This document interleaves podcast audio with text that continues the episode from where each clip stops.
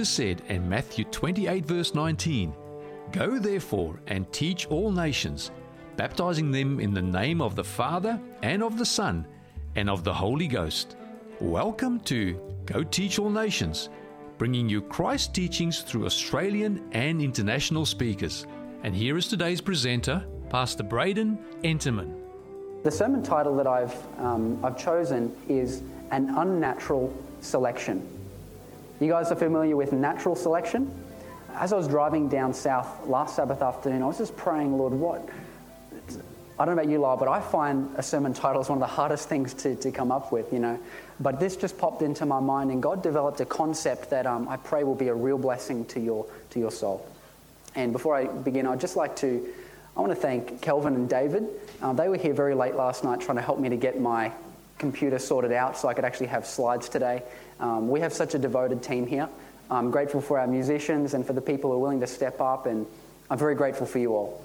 Uh, let's, let's bow our heads in prayer. Father in heaven, I want to thank you so much because you have chosen us.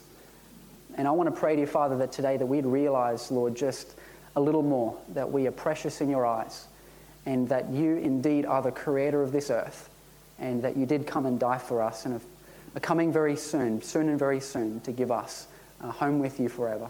I want to pray that our minds will be open to your Spirit's promptings, and I pray to you, Lord, that you keep me in, in the palm of your hand and present a message that will be a blessing to people today. In Jesus' name, amen.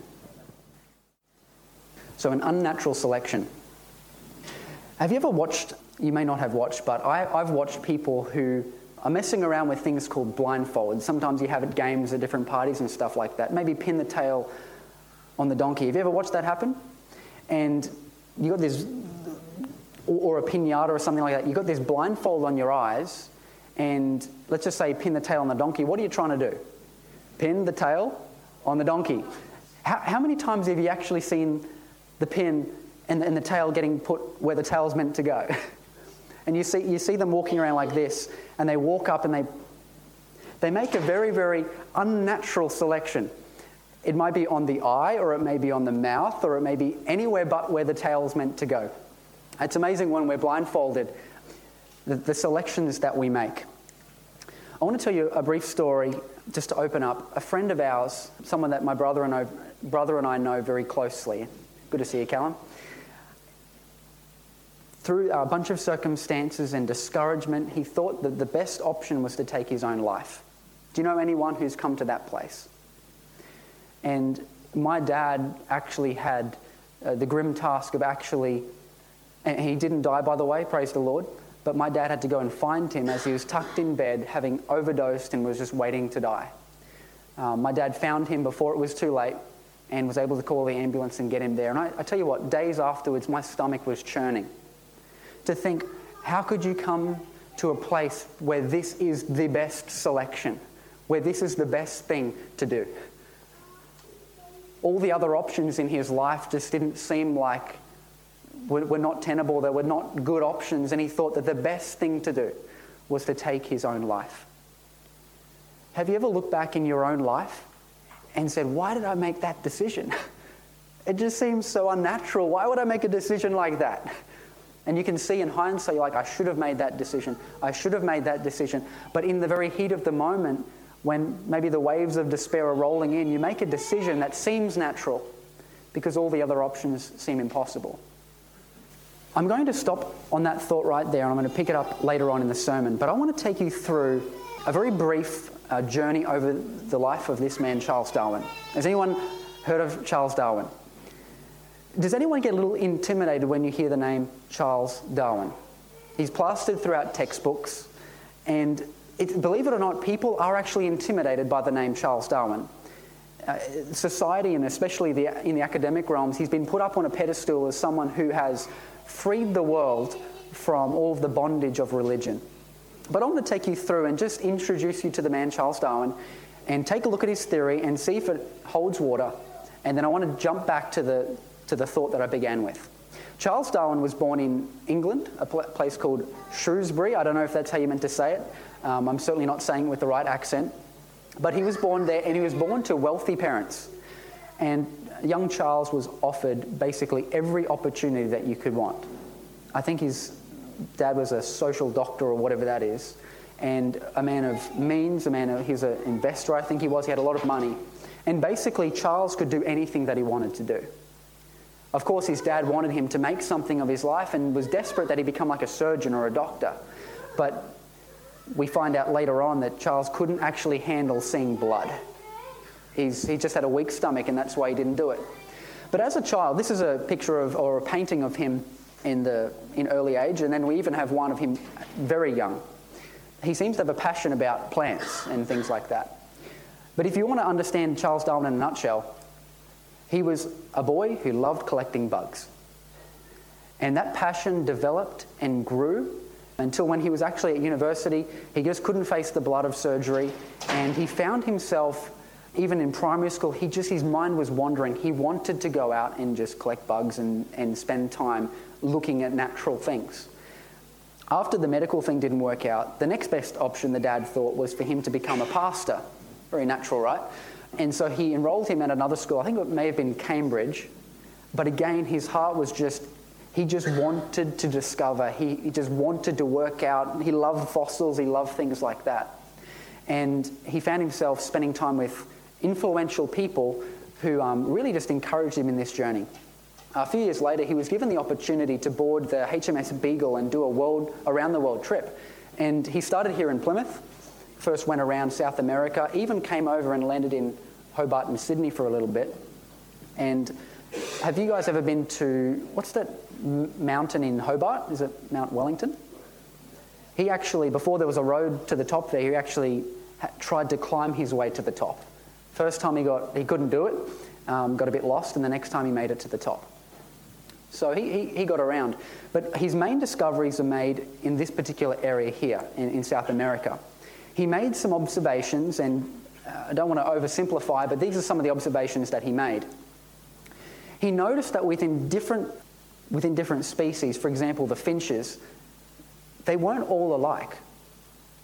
They, some of them had big beaks, some had small beaks.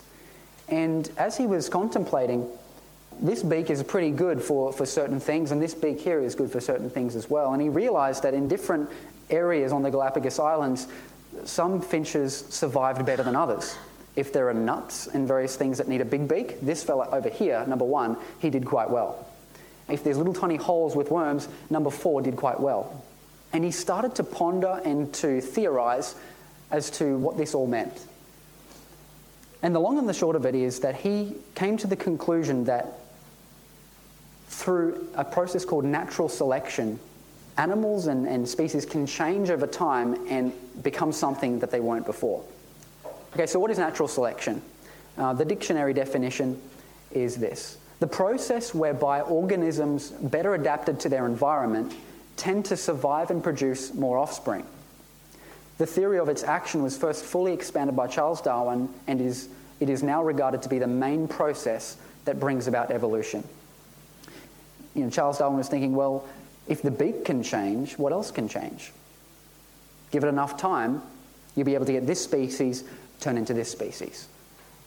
And this, um, as this wasn't discovered at that particular time, but genetic mutations, who's heard of genetic mutations? I think Lyle's spoken of them. It's basically where the information gets a little bit damaged or whatever, and it can produce something different. You know, some people are born with an extra finger or something like that.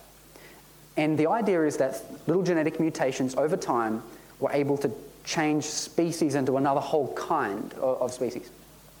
Now, I want to ask the question uh, you may be wondering why in the world I have a picture of a nose on the screen.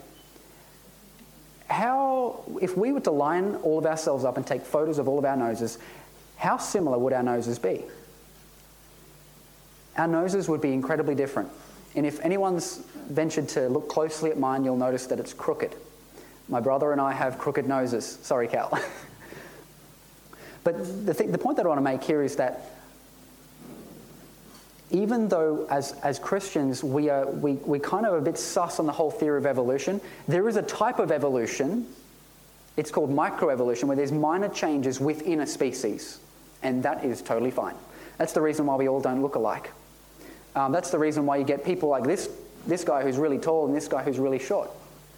But the question is can these minor changes over time make a fish into a human? And has that ever been observed?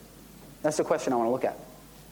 This is the claim in Science Daily. Natural selection can turn dinosaurs into birds, amphibious mammals into whales, and the ancestors of apes into humans. That's the claim of the theory of evolution. And we want to ask the question is there any evidence for that?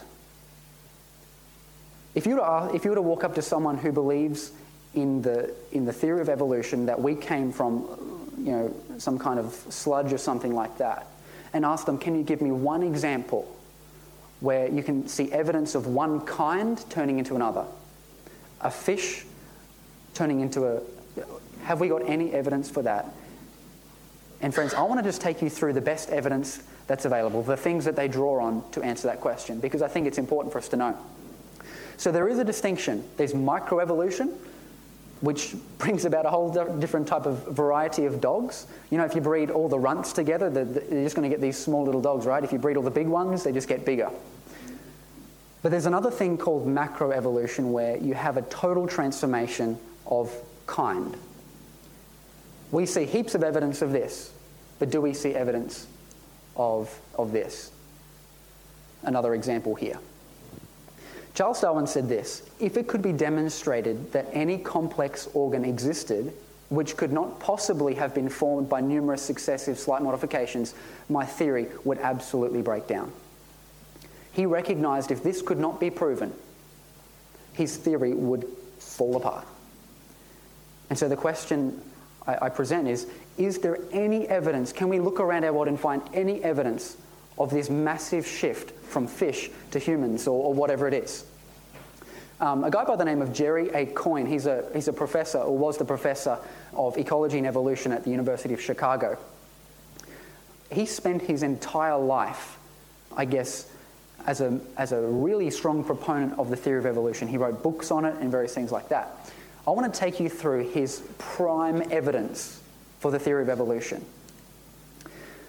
Okay, so there's a number of bridges between different kinds. The first one is from fish to amphibians. This is a, um, a, a, shift that um, necessarily needs to take place for the order of, uh, for the theory of evolution to, to succeed. And can anyone say that? Tiktaalik.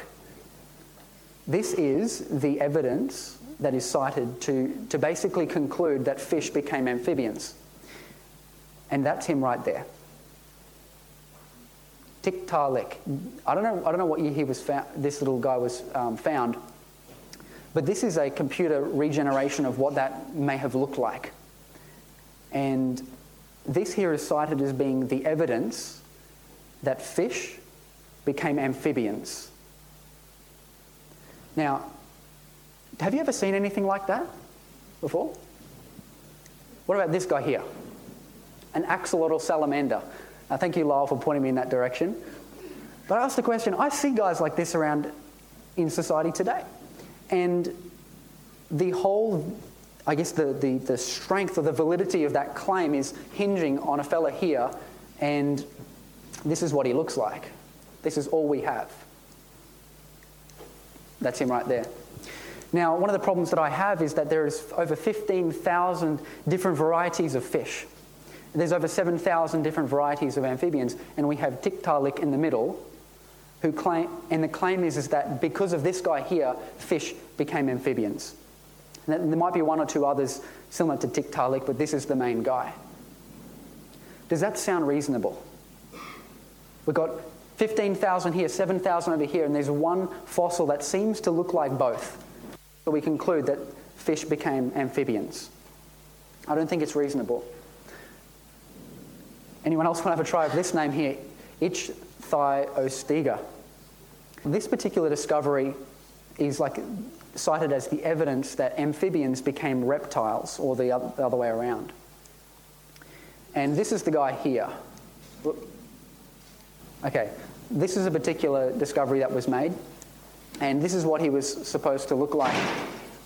And again, 7,000 amphibians, 10,000 reptile species, and this guy is claimed to be the link that proves that reptiles and amphibians became one or the other. Doesn't sound reasonable to me. The next one is the Archaeopteryx. Archaeopteryx is claimed to be the link between the reptile world and the bird world. And this is the guy here. I don't know if you've read any articles recently, but there's actually been some articles that suggest that this is actually comp- either a fraud or something that is just completely pointing in the other way. This is the key evidence to suggest that, and this is a, a computer generation of what it would have looked like. And again, 10,000 reptile species and 18,000 bird species, and we've got this one guy in the middle. And that is the chief evidence, the chief evidence of Darwinian evolution.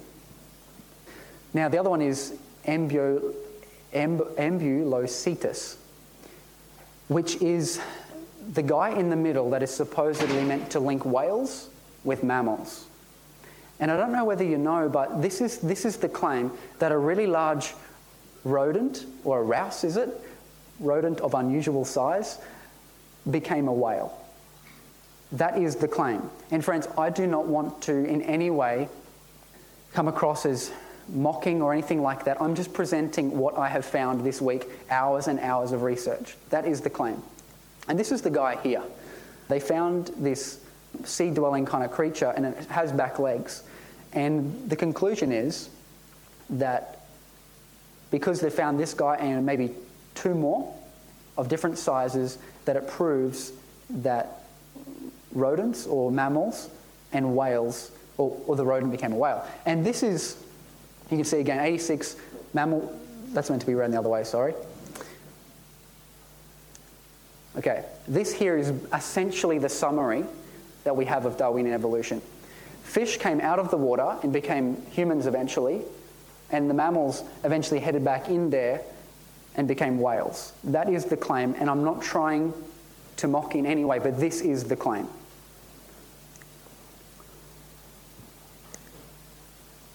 And so here we have the, the, the basic um, pattern here. We have fish becoming eventually yours truly. This is the this is the, this is the map of evolution. Now, this is one of the challenges that they find. They find different things that are no longer in our world today. We, we call them a species that, have, that are no longer existing, they're extinct.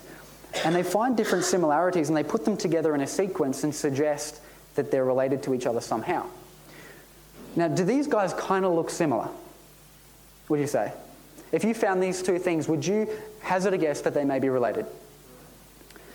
That is a kangaroo, and that there is a T Rex. Interesting, hey? But this is the basic approach that, at least in my research, I've seen, is that they find things that seem to be related and they pop them together and they make a, make a theory.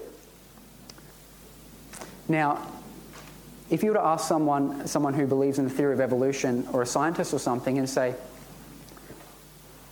can you see anything today, anything today that you can observe that proves the theory of evolution that you can have a change of species or a change of kind. And they'd say, absolutely, we can.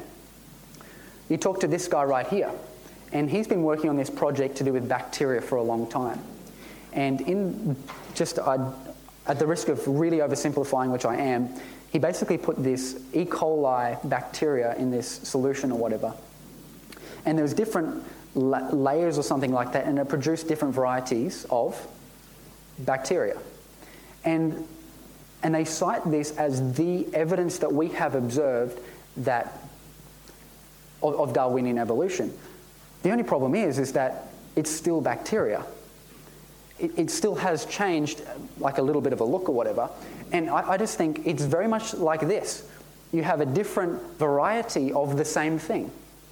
And that there, my friends, I've just shared with you, and I've oversimplified to the max, but that there is the key that is like almost the sum of the evidence that has been given of Darwinian evolution that we can observe. That's it. So, and we ask the question is the theory of evolution even scientific then? According to the Science Daily, the scientific method is the collection of data through observation and experimentation and the formulation and testing of hypotheses.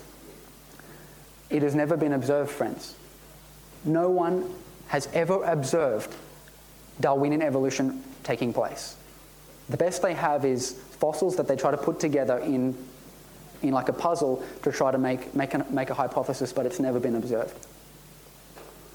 Richard Dawkins says this We are condemned to live only for a few decades, and that's too slow, too small a time scale to see evolution going on.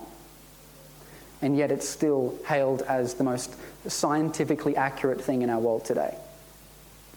And I'll leave that with you.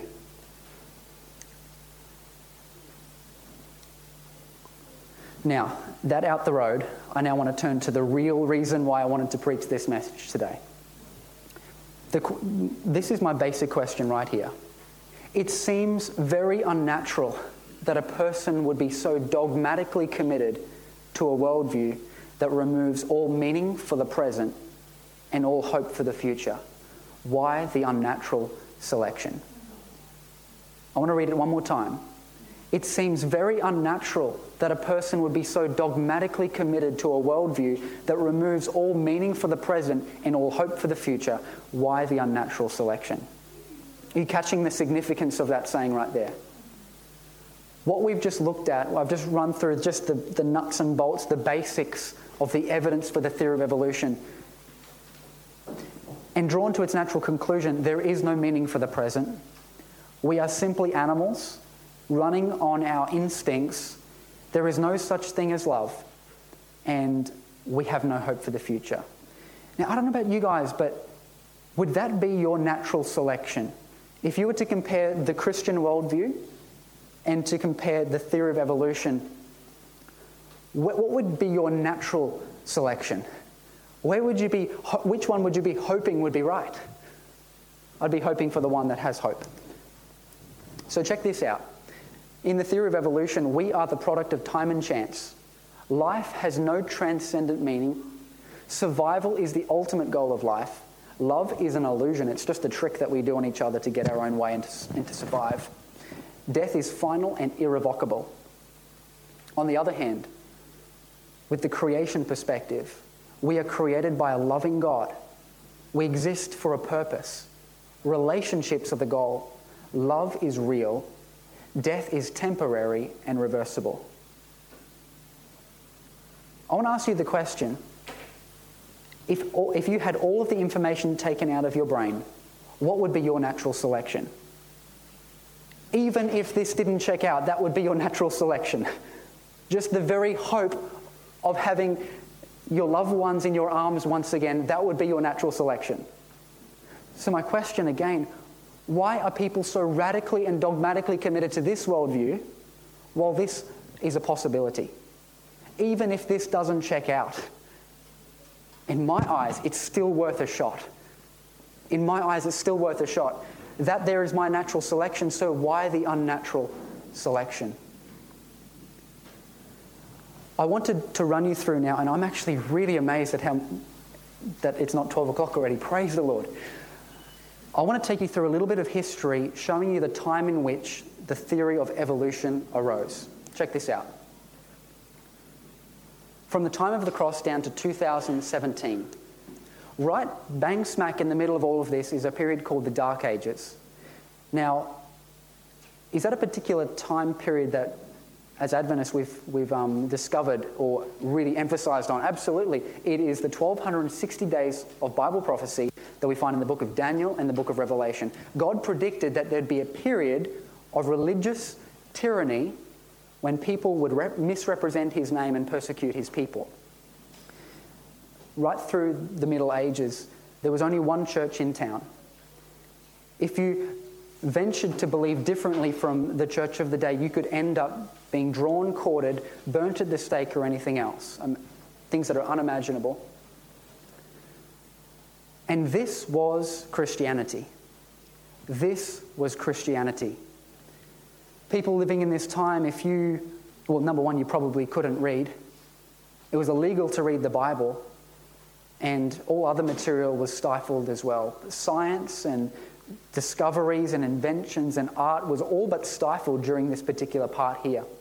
But around this time, about here, a period called the Renaissance took place, and people started discovering the ancient Greek um, and Roman writings and they started to think for themselves and they said, wait a second. The church of the day has just been keeping us down. We need to venture out. We need to start thinking for ourselves. And we, we were ushered into a period called the Age of Reason, where people exalted reason as the most lofty and incredible thing. Uh, nearing the end of here, we had a thing called the French Revolution. And the basic summary of it was the people said, We don't want a pope and we do not want a king. We want to be able to think for ourselves reason, the goddess of reason, that is the be all and end all. Friends, people were absolutely mortified about what Christianity had done throughout the Middle Ages, and they were looking for other alternatives. If this is what Christianity, was all about, where you just had to come and pay money to get your loved ones out of purgatory and out of hell, if that's what Christianity was all about, if God was a God who would burn you in hell forever, if that's what Christianity was all about, then I don't want a bar of it. The French Revolution went so far as to even change the weekly cycle. I think it was an eight day week, and was it a 15 or something like that? 10 day week. They even changed it to do spite to the biblical seven day week. We don't want anything to do with this God of the Bible anymore. Bibles were burned. And fortunately, the Protestant Reformation had been going on as well. But it had come to a place where even the Protestant churches uh, like the Church of England and various places like that, they weren't even representing Christ well. They were not presenting a good picture of Christianity. They were, they were burning people at the stake as well.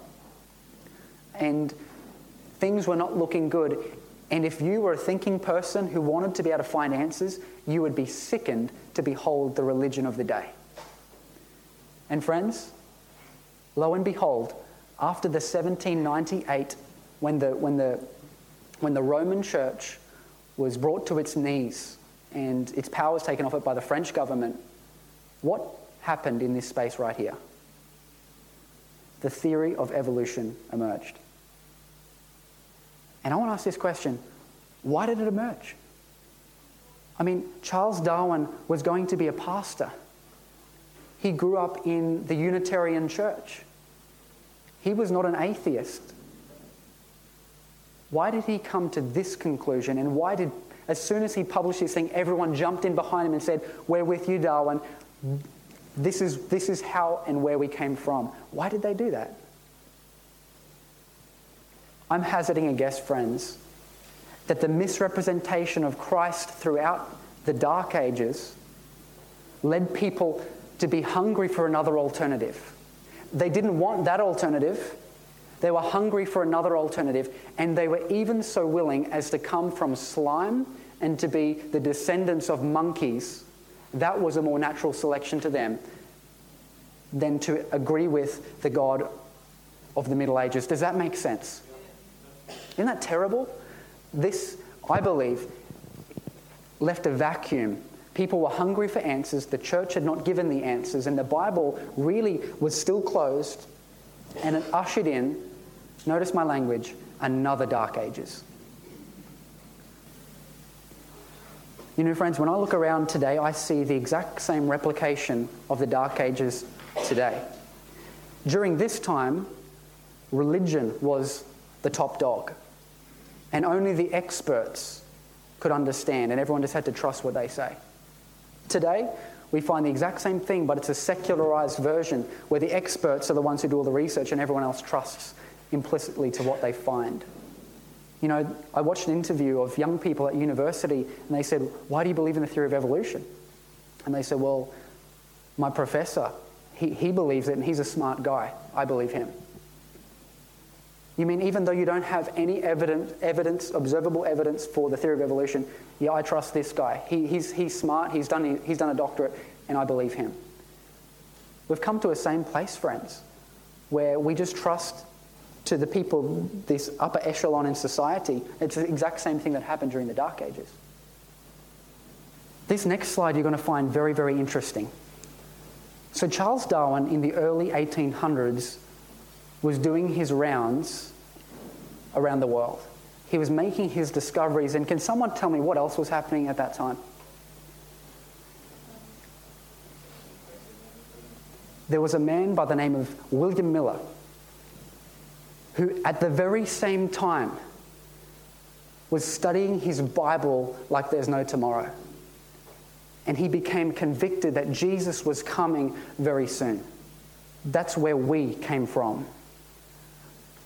Him and others who started studying their Bibles and getting back to what the scriptures say, this was happening at the very same time that this guy here was looking for answers and a whole bunch of people like him. Friends, you're going to find this very, very interesting. Do you know the very year that Darwin's Origin of the Species was first, the draft was first published? 1844. Do you find this coincidental? We go way back two and a half thousand years, and God made a prediction that at the very end of time, at this very time, people would start studying the book of Revelation, the book of Daniel, and come to amazing conclusions and understand God's character in a powerful way, that a movement would be raised up who would proclaim the gospel as it is in Christ. And at the very same time, the theory of evolution emerged. At the very same time. Do you find that coincidental? Not at all. Friends, what is our mission statement? If you could find it in Scripture, what is our mission statement? Where would you take me? Let's go to Revelation 14 together and we'll understand our mission and why God raised up this church to do what, it, what it's doing. Revelation chapter 14. Revelation chapter 14 and verse 6. Revelation 14 and verse 6, and it says this Then I saw another angel flying in the midst of heaven, having the everlasting gospel to preach to those who dwell on the earth, to every nation, tribe, tongue, and people, saying with a loud voice, Fear God and give glory to him, for the hour of his judgment has come. And worship him who made heaven and earth, the sea, and the springs of waters. Isn't that powerful, friends? We were called at this very time to proclaim Christ, to proclaim God as the creator of the universe. That there is a quotation from the seventh commandment, and the, the very day that we are worshipping on right now is a commemoration of, of Christ's creative work back in the Garden of Eden. And it speaks of preaching the gospel to the ends of the earth. This is our mission statement and on, right on time, prophetically, a movement was raised up who would point to Christ as creator, who would magnify God's character at this particular time and at the, at the very same time. A man by the name of Charles Darwin espoused the theory that we came from nothing and that God does not exist. Isn't this sad? Friends, I want to bring this home now. Uh, okay, does anyone recognize this guy? I tell you what, isn't, hasn't he got an incredible voice? anyone trying to narrate a uh, video of nature, like, you just can't do it like this guy. Is this guy a creationist or an evolutionist? He's an evolutionist. Have you ever come across his reason why? When creationists, this is him speaking, when creationists talk about God creating every individual species as a separate act. They always instance hummingbirds or orchids, sunflowers, and beautiful things. But I tend to think instead of a parasitic worm that is boring through the eye of a boy sitting on the bank of the river in West Africa, a worm that is going to make him blind. And I ask them, Are you telling me that the God you believe in, who who you also say is an all merciful God who cares for each one of us individually, are you saying that God created this worm that he can live in no other way than in an, than an innocent child's eyeball? Because that doesn't seem to me to coincide with a God full of mercy. Do you understand the real reason why people are making such an unnatural selection to say that they came from apes? What answer do they need? They need the message that you and I have been entrusted with the message of the great controversy, which vindicates God in the presence of evil, explains its origin, explains how God is dealing with, it, and promises that God will one day recreate all things again. The message that you have is what the world needs. The, the intelligent design community, which believe, even if they don't believe necessarily in the God of the Bible, they believe that something designed it versus the, the, the, the Darwinian evolution model, they're always at head, loggerheads. You read the web, you read the articles, you read all these different things, and it's just back and forward, back and forward, and no one is willing to give because it's all argue, arguing on an intellectual level and not addressing the elephant in the room. And the elephant in the room is this: for people like Richard Dawkins and others, what kind of God would allow this kind of world to exist? If he's all powerful, if he's all loving, if he's all good, why doesn't he do something about it? That there is the elephant in the room. And once that question is answered, it opens the way for people to be able to even begin to accept, or at least to have a look at, the concept that we are created in God's image. Why is the world in the condition that it is? Why is evolution taught as fact in our schools?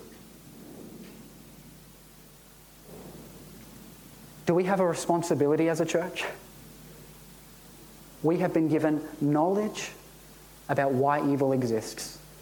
We've been given this knowledge in such a way that God is made beautiful and glorious and lovely. We see that even though this world is in rebellion, God does not want to force our free wills. He's working to attract us by His love.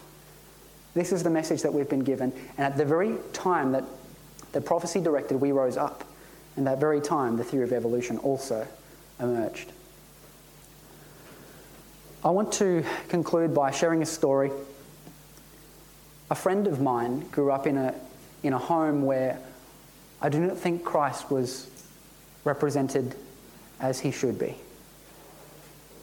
He grew up more afraid of God than in love with God. And a divorce ensued. And the mother went a different way. She'd had enough. And her children went with her, at least in heart. You know, I, I chatted with my friend um, maybe a year back, and he knows all the information. He may as well be a Christian. He knows all the information but as I asked him questions as to why he's doing what he's doing, why are you partying, why are you drinking, why are you doing all these different things, he said, if, if my mum's going to hell, as a child I made this decision. If my mum's going to go to hell, I'm going to go too.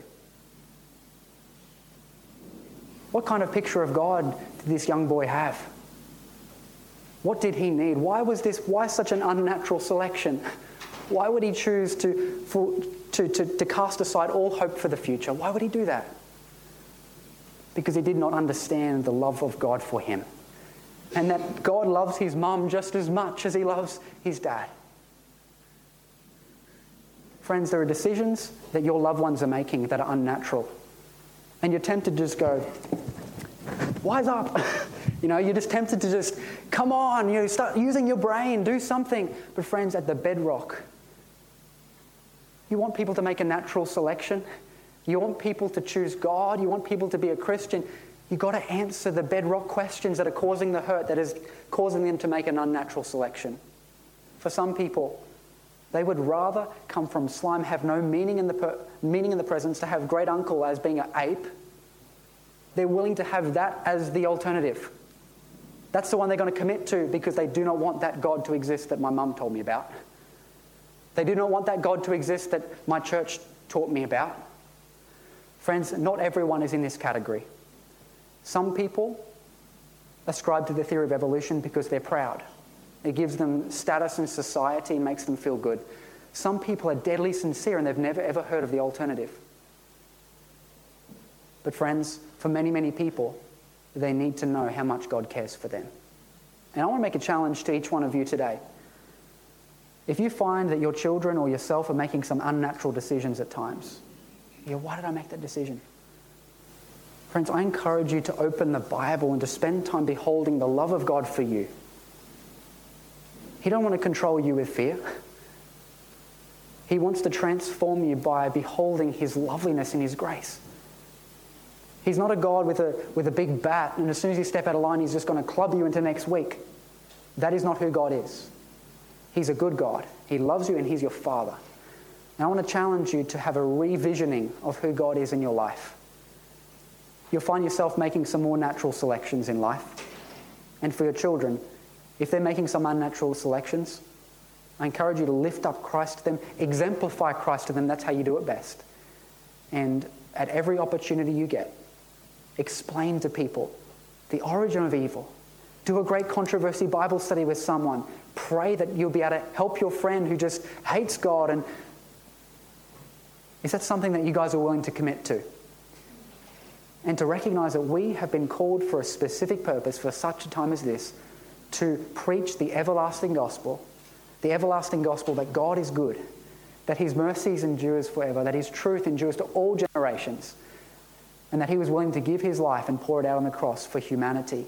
People that spat in his face, beat him until he was lost so much blood that he couldn't take it anymore, and then died and said, Father, forgive them. That's the kind of God. And friends, when I look at that, I'm more ready to make a natural selection. Are you? Father in heaven, we want to thank you so much um, that there is coming a day. Um, and we look forward to that with all of our hearts, Lord God. I want to pray, dear Father, that you would help us as a people to reflect you well and to proclaim this beautiful message to the world. And may we live the life of Christ. May Christ live in us, the hope of glory. And I pray, dear Lord, that people, by beholding us, would see the greatest, ev- the greatest evidence for the Christian creationist perspective. Because love is not something that fits into the evolutionist worldview. But when we lay down our lives for others, we have the greatest evidence, the greatest proof that there is a Creator God. Be with us, Lord, as we travel from this place. I pray in Jesus' name. Amen.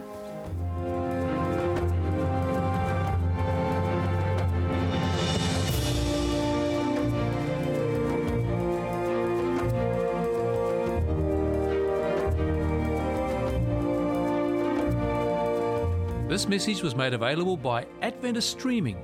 For more resources like this, visit Adventist-streaming.org.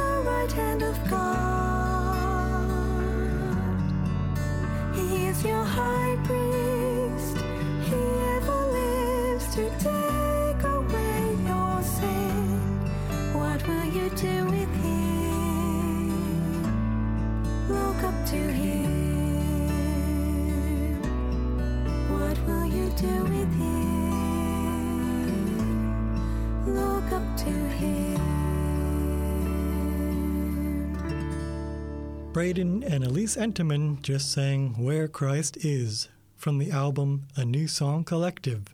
Coming up next, the Sharon Bethel Quartet will be singing What a Day That Will Be.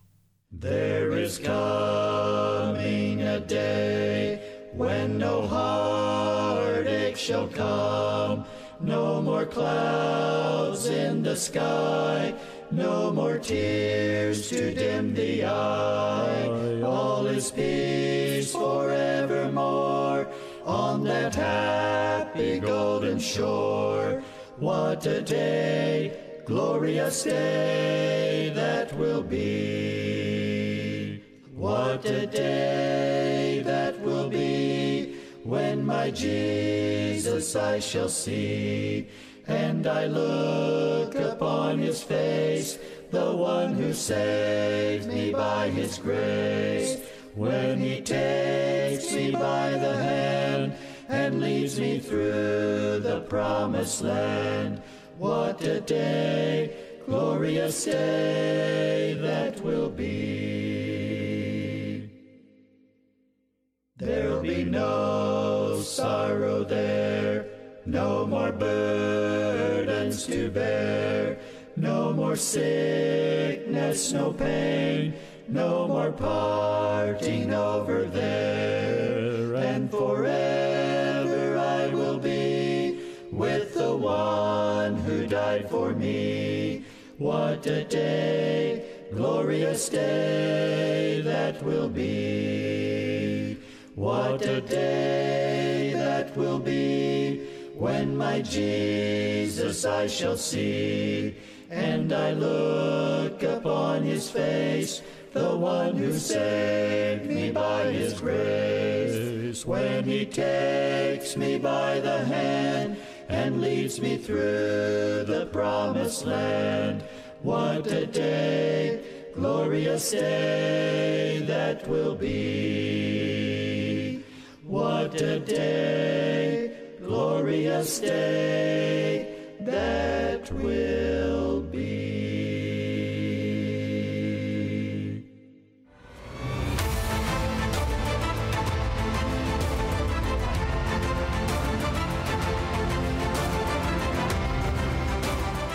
We hope you enjoy this short presentation of how God led his people after the Reformation from lineagejourney.com.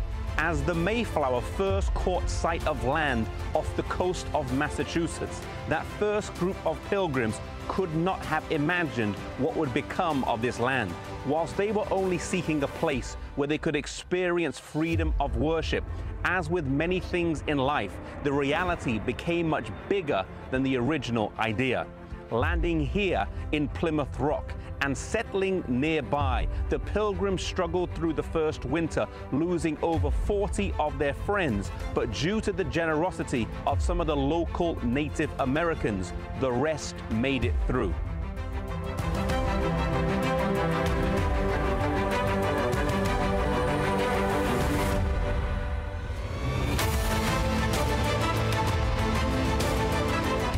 As the years passed and more people made the journey over, settlements were founded and the East Coast became more and more populated until eventually there were 13 colonies. During the rise of what would become the United States of America, these 13 colonies were under the rule of the British Crown.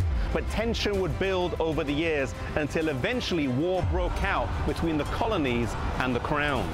The British were defeated, and the colonies would go on to sign the Declaration of Independence here in the Independence Hall in Philadelphia in 1776, July the 4th. Four days later, on July the 8th, the bells would ring out in Philadelphia as the Declaration was read out. One of the bells that was rung is believed to have been Liberty Bell, which thereafter would go on to become a symbol of freedom.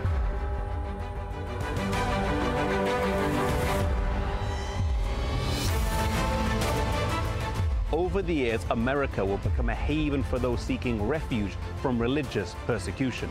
Although Western Europe had gone through a reformation, in many cases the movement of reform had stagnated, and whilst the new religion would have some different beliefs, often they administered control and discipline like the Mother Church and did not take kindly to dissenters and nonconformists. Some coming over were seeking new opportunities, and this new land with an undiscovered interior would prove fertile terrain.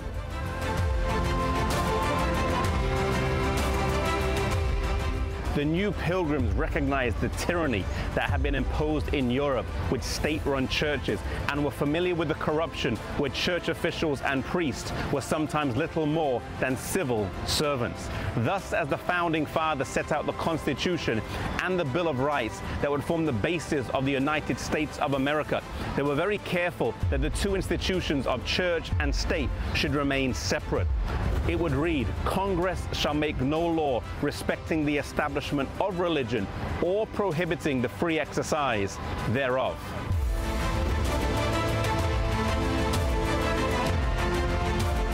The church would not be beholden to the state, and the state could not act in the special interest of any particular church, but rather treat all people equally in the sight of the law. It was Benjamin Franklin who said, When religion is good, I conceive it will support itself. And so in America, they sought to have a religion that did not rely on the support of the state.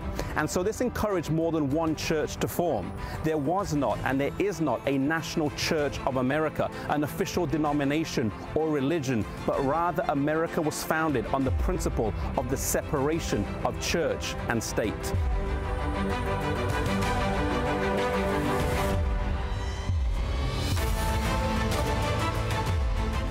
This, more than anything else, is what helped make America great and has been the cause of its prosperous past and present. Freedom of religion lies at the foundation of all other freedoms, and once this goes, the others will crumble in quick succession. America will be a fertile ground for many churches to flourish, and over the upcoming weeks and months, we will see some of the movements that took root here and grew in this land of liberty. Stay with us over the upcoming episodes as we continue this journey and as we explore our lineage.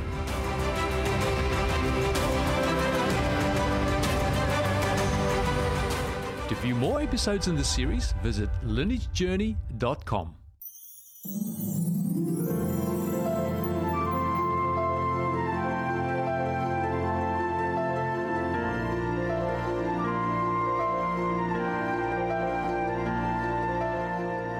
Hi, I'm Marilyn, the two tip lady, helping make your life more simple. Have you ever been depressed? If you think it's just your lot in life to be depressed, then listen up because I'm going to share two simple tips to help you overcome depression and brighten up. Just two tips. I could share more, but this is enough for one dose of medicine. Here's tip number one open your door and go for a walk. Set your timer for seven and a half minutes. When the timer beeps, turn around. Retrace your steps. You know, we can boss ourselves to do anything for 15 minutes. I can remember at one stage when our son was a little baby. and I was suffering from something that I didn't want to name. Yes, I had postnatal depression. I didn't want to see anyone. I wanted to be isolated. But did that help? No. Someone would knock on the door. I didn't want to open the door. I didn't want to mix with people. I didn't want to go to church. I wanted to stay home and be miserable. But when I would open the door and go for a walk, I always came back feeling better. I would pass others out on their walks, and out of sheer courtesy, I'd have to look up and greet them. Their brightness would often be catchy, and I'd often find a bit of a smile on my face as they passed. Now, if you do what depression makes you want to do and you isolate yourself, you are guaranteed to feel worse. So here's my simple tip number one again open your door and go for a walk. Now, if you're depressed, let me ask another question. Wow, this is some question. Do you have toxic friends? What's a toxic friend? Well, a toxic friend is someone who's got a poisonous atmosphere around them. Do you ever walk into somebody's home and instantly you feel like a worm and you feel like nothing you do or say is right? Or do they immediately start to dump on you all their troubles, real or imagined? Some of us have, sadly, toxic friends. So choose your friends carefully. You don't have to walk in their door. If you're trying to overcome depression, here's tip number two that is so simple. Not easy, but you can do it. Here it is. Tip number two choose to be an uplifting friend yourself. You'll find that blessing others will bless you. Because happiness is a perfume you cannot pour on others without getting a few drops on yourself.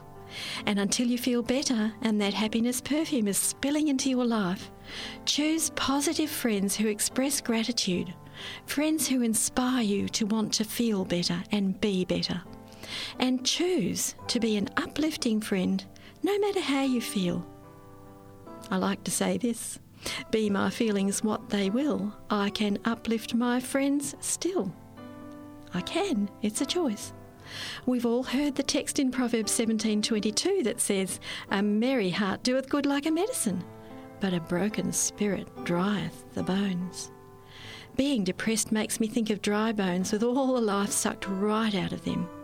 So let's do today what we can do to choose the best medicine. Take these two little doses today.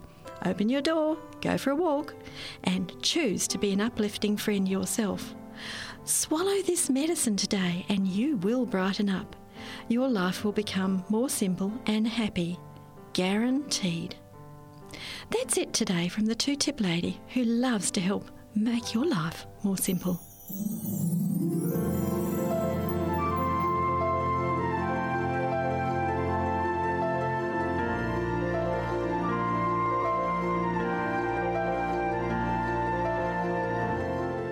It's been a pleasure bringing you this program here on 3ABN Australia Radio.